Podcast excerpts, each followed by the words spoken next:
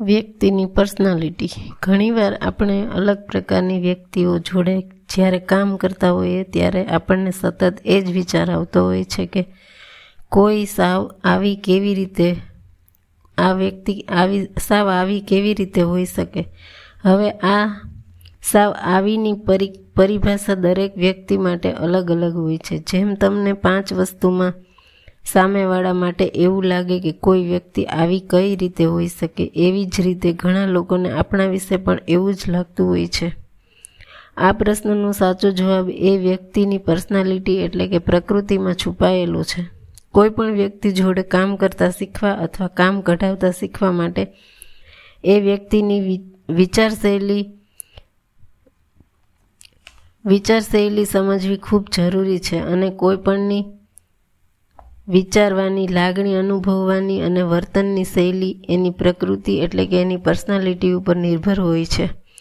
પર્સનાલિટીની પરિભાષા જ એ છે કે કોઈપણ વ્યક્તિની વિચારવાની, લાગણી, અનુભવ કરવાની અને વર્તન કરવાની એક પેટર્ન છે જે કિશોર અવસ્થાથી સ્થાપિત થતી હોય છે. આવી પર્સનાલિટી આપણા જીન્સ પર, આપણા ઉછેર પર અને જીવનભર થયેલા અનુભવો પરથી નક્કી થતી હોય છે.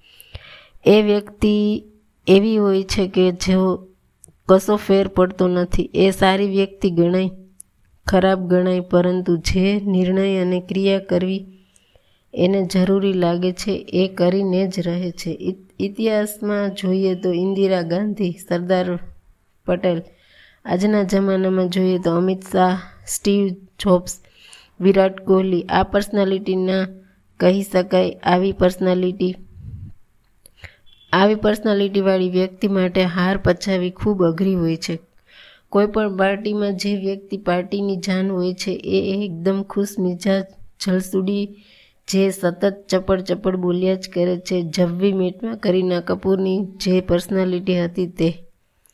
કોઈની પર્સનાલિટી એવી હોય છે કે તે કોઈપણ કંપની માટે સૌથી પરફેક્ટ કર્મચારી જેના કે જેના સપનાઓ બહુ વધુ પડતા મોટા પણ નથી એને એક ગરીબનું જીવન સ્વીકૃત નથી, પણ મહેનત અને લગનથી પોતાની કમાણીથી સારું જીવન વ્યતીત કરવું છે. કોઈની પર્સનાલિટી એવી પણ હોય છે જેનો કોન્ફિડન્સ જ ઓછો હોય એમનામાં આત્મવિશ્વાસ ન હોય, કોઈ પરિસ્થિતિમાં આગેવાની લેવાની હિંમત જ ન હોય, પોતાના નિર્ણયો પર બીજા પાસે લેવડાવે છે. આ બધી પર્સનાલિટી કે વ્યક્તિત્વમાંથી આપણે એવું નક્કી કરવાનું છે કે આપણી પર્સનાલિટી કેવી છે. પરંતુ એ ચોક્કસ યાદ રાખવાનું કે જીવનમાં સફળ થવું હોય તો આ બધી જ પર્સનાલિટીવાળી વ્યક્તિ બનવું ખૂબ જ જરૂરી છે.